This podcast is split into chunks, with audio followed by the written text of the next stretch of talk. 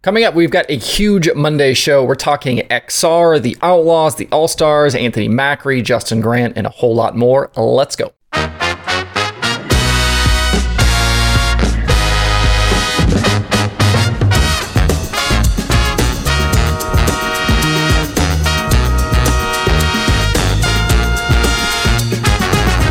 Today is Monday, April uh, April 25th, excuse me, 2022. Welcome into Dirt Tracker Daily. I'm Justin Fiedler.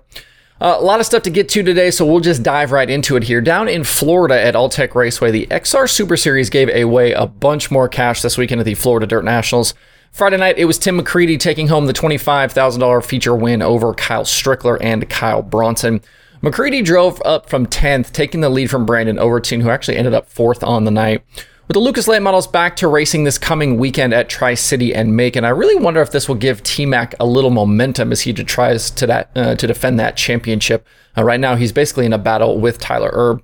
I know he hasn't been super thrilled with his team's performances so far this season, but that $25,000 should ease things just a little bit. On Saturday night, with another $50,000 payout on the line, it was all Jonathan Davenport out front. He started second and handled the field for his first victory of the season. It's almost hard to believe, but it was Superman's first win since the XR show at Las Vegas in November of 2021. Behind him, Strickler and Overton rounded out the podium. Davenport will continue chasing the big money this week, as will quite a few of the other late model heavy hitters. We've got FloRacing shows at Eldora uh, and Brownstown on Tuesday and Wednesday, uh, and, and, then a lot of those guys are going to the Outlaw show at Bristol this weekend. A hat tip to Kyle Strickler for those two second place finishes over the weekend. We haven't talked about him a whole lot lately, so it's nice to see him with some speed. As for Kyle Larson, it was a bit of a rough weekend. He, uh, we talked on Friday about him dominating at Alltech in 2021, but that wasn't the case this weekend. He finished sixth on Friday after starting 13th, and he ran in the top 10 on Saturday before getting a flat tire late and finishing 17th. I do think it's funny though how our expectations of Larson have become so high that when he isn't winning every damn race, he's off or there's something wrong with him. I've got regular uh, commenter JD. He, he comments all the time. He pointed out on Friday that Larson has only the one cup win so far this year and one sprint car win. But I do think everyone on dirt has stepped their game up, and I think the Longhorn guys have struggled a bit uh, to kind of adapt to some of the rule changes in the late model world this year. And I think in Cup, the next gen car has definitely late, uh, leveled the playing field just a bit. So there are definitely other factors at work here, and maybe it's not so much about Larson as it is about some of the competition and some of the equipment he's in. Not that he's in bad equipment, but that things are just uh, not as easy as they've been in the past. And it doesn't change the fact that Larson is still a threat no matter where he goes. As for the uh, the rest of the late model community, we'll start to see that separation this weekend between the two national tours as Lucas and the Outlaws are scheduled against each other. So we should see Devin Moran and Brandon Sheppard fall down the Lucas standings and Hudson O'Neal fall down the Outlaw points. The XR season continues in a few weeks at Charlotte. And speaking of the Outlaws, the World of Outlaws late models took on Atomic Speedway over the weekend, and the story has to be the down and then up couple of days for Brandon Sheppard and Rocket Racing. On Friday night, they battled with Tyler Erb for most of the feature before settling for second. But the good finish was wiped out when Sheppard and the one car were DQ'd in post race inspection for failing the droop check. The team actually tweeted that they failed by a full inch and it was caused by a shock change they made before the feature. I don't think it's a really common occurrence for a team to really publicly comment on something like this, even though, or and even seeing them take the blame for this move is uh, something you don't often see. Unfortunately, though, that DQ meant the team took a pretty big hit in the World of Outlaws standings and fell even uh, even further behind leader Dennis Erb Jr. On Saturday night, though, they began the climb out of the hole, leading the most laps and taking their first series win of the season. Kyle Hammer, Devin Moran, and Max Blair all led laps in that feature, but Sheppard took over on lap 17 and held off Dennis Erb down the stretch to earn the victory. The win for Bishop now ties him with Josh Richards for the most World of Outlaws late model series wins all time with 78. We've been waiting on this one for a, a little while here. With as much of a struggle as 2022 has been for Richards and his Boom Briggs owned ride, Sheppy shouldn't have a problem taking the lead this season for most wins ever with the Outlaws. So with 10 features now complete, Dennis Erb leads Max Blair by 44 points, with Sheppard third 66 back. Tanner English and Hudson O'Neal complete the top five. At about two points per position, Sheppard definitely has some work to do in the coming weeks to chase down Blair and Erb. It won't be easy though, as Blair now has five straight top six finishes, and Erb has only finished outside the top 10 one time this season, back on night two of Dirt Car Nationals at Volusia. We might actually get a decent points battle here with the Outlaws if Blair and Erb can uh, maintain this pace. The late models are in action this weekend with the World of Outlaws sprint cars at Bristol. And those same World of Outlaws sprint cars were at Haubstadt on Saturday night after losing the Friday show at Tri City to rain. Haubstadt always seems to put on good racing, and Saturday night was no exception. Brad Sweet led through halfway from the second starting spot, but things were wild out front, especially when the leaders got into lap traffic. You could have thrown a blanket over the top four with Sweet, James McFadden, Carson Macedo, and Sheldon Haudenschild all in the mix. Macedo, who was the defending winner at the track, got to the lead on lap 24 with some pretty big moves through that traffic. I was definitely tensed up a few times watching that feature. We ended up losing McFadden from the battle when he was collected by spinning lap cars. The KO Motorsports teammates of Kyle Cummins and Jason McDougal got together, and McFadden just had nowhere to go. Macedo actually got a little damage from that incident when he tagged the spinning Brock Zearfoss and damaged his nose wing. The contact didn't slow him down though, as Macedo was able to keep Sweet and Sheldon at bay through the closing laps. It was Macedo's third straight Haubstadt win and his fourth win already of 2022. Uh, similar feels to last week at Pevely when he uh, had contact with the spinning car of Kerry Madsen as well. Uh, Macedo leads the series in wins so far through these first 15 races.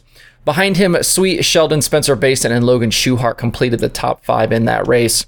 With Sweet finishing second, Macedo wasn't able to take a big chunk out of the points lead. He's still 44 back in second. David Gravel's sixth place finish saw him lose a little ground to the top guys, and he's 56 back in third. Gravel doesn't seem to quite have the pace he did a few weeks ago, especially in qualifying. His last five time trial performances are 13th at Vado, 12th at Devil's Bowl, 4th in his group at Lake Ozark, 21st at Pevely, and then he was 3rd at Haubstadt.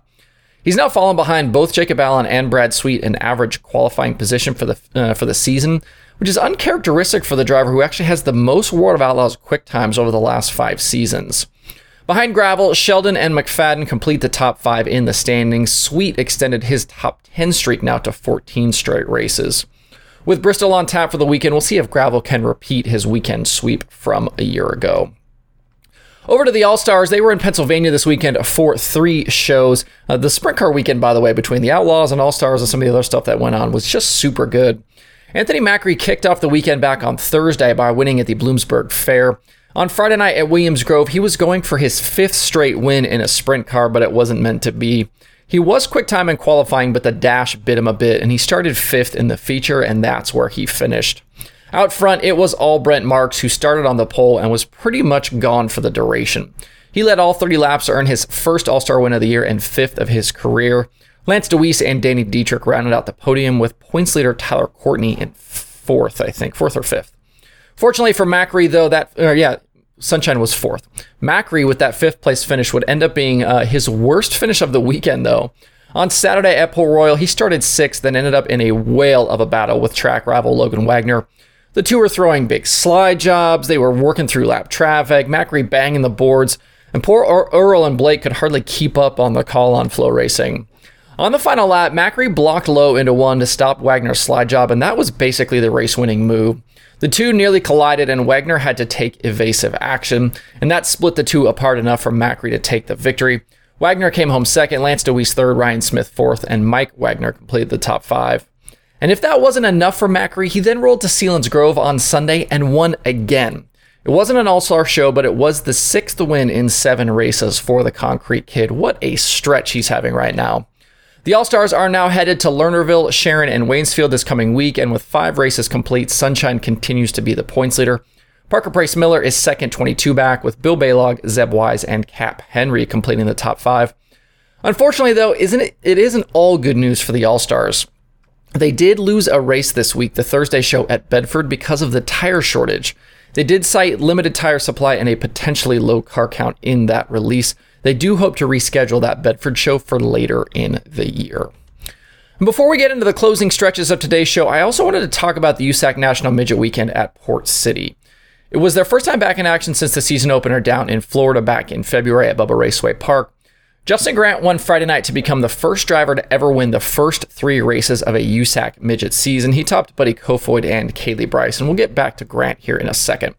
Saturday night, it was KKM versus CBI and Kofoid versus Moles. Buddy uh, finally took control right before halfway and led the final 28 laps en route to his second straight Saturday win at Port City. Moles was second, and Grant hard charged to the final podium spot. Grant leaves the weekend with a short five point advantage over Kofoid in the standings. Now back to Justin Grant. He won Friday night, but the way he got the lead was pretty unpopular. There was a caution called for an incident involving Taylor Reimer, and into the next corner, Grant threw a huge slider at race long leader Chase McDermott. The two made big contact, and McDermott, uh, McDermott ended up tipped over and out of the race. He was obviously upset, and afterwards in Victory Lane, Grant was showered with boos from the Port City crowd. JG didn't really celebrate the win, and he was apologetic in his post race interview, telling Drake York that he felt terrible about what happened and that he was sorry. From my seat, it looked like a pretty crappy move from Grant, and while I'm guessing he wouldn't have meant to crash McDermott on purpose, the decision making in that moment with a yellow out was pretty suspect. Grant has been fast to start this season, but after what we've seen, I'm wondering where you guys stand on him right now. I don't really know how JG is viewed inside the non wing community, but I have this idea that he at least was pretty highly regarded his kind of that race for a living journeyman Im- uh, image always seemed pretty popular, at least on social media. But now, in the span of a few weeks, he's been suspended by the Extreme Outlaw Series for tire doping, had questions around him regarding the USAC tire stuff, and now this really bad slider on McDermott. Do you think that JG has tarnished his reputation in the last few weeks? Because I feel like he has. We hear complaints all the time about these, quote, kids that race and how they make bad moves. And then you see T-Maz talking about slide or die, and now this from JG. It's hard to feel bad for these veteran guys when they aren't doing any better. Drop me a comment, let me know where you are on Grant right now and how you view him after this pretty rough start to the season. In the win picks department, I had a banner Saturday, correctly picking all four winners with Macri, Macedo, Kofoid, and Sheppard. The DirtTracker.com analytics prediction formula had Grant on Friday night at Port City correct and Sheppard on Saturday at Atomic. So for the first time this season, I have more correct picks than does the formula. I'm now 11 for 52. It's about 21 or 22%, with the formula at 10 for 52, about 19%. We'll see if I can continue my good fortunes this week. Other weekend open wheel winners included recent conversations guest Chase Briscoe with the USCS on Saturday night at the Talladega Short Track. Cole Macedo won the Friday night show at Attica. AJ Flick took the 410 win at Lernerville. Cole Duncan won Saturday at Atomic. Scotty Thiel won the IRA opener at Beaver Dam. Greg Wilson won at Fremont. Trey Starks was a 360 winner at Grays Harbor. Ryan Bernal took the Sprint Car Challenge Tour win at Merced. Damion Gardner won yet again with the CRA at Mojave Valley, and Jamie Veal won the 410 show at Eastern Creek Down Under. Did you see that monsoon at Knoxville on Saturday night? They had just started the 360 feature and had a red flag for a couple of cars uh, turned over in turn one. While they were cleaning up the incident, the bottom fell out and halted the rest of the race. The Trunk Bar Twitter account had a wild video showing that torrential rain. Uh, pretty crazy stuff. If you haven't seen that, go find that today. They will make up the rest of the night uh, in Knoxville coming up soon. Other weekend late model winners included Johnny Scott and Peyton Looney with the MLRA at Lucas Oil Speedway. Carson Ferguson and Jaden Frame were weekend Spring Nationals winner. Zach Mitchell won the class show at Livonia in a fresh Longhorn chassis. And Max Blair won the season opener at West Virginia on Sunday for $10,000. The only thing on the streaming schedule today is Flow Racing 24-7. To see the full daily streaming schedule with links to watch, visit dirttracker.com slash watch tonight. That's it for the show today. Have a good Monday. If you have thoughts about the topics on today's show, please leave them in the comments below or tweet at me. Thanks everybody for tuning in. We'll see you tomorrow for more Dirt Tracker Daily.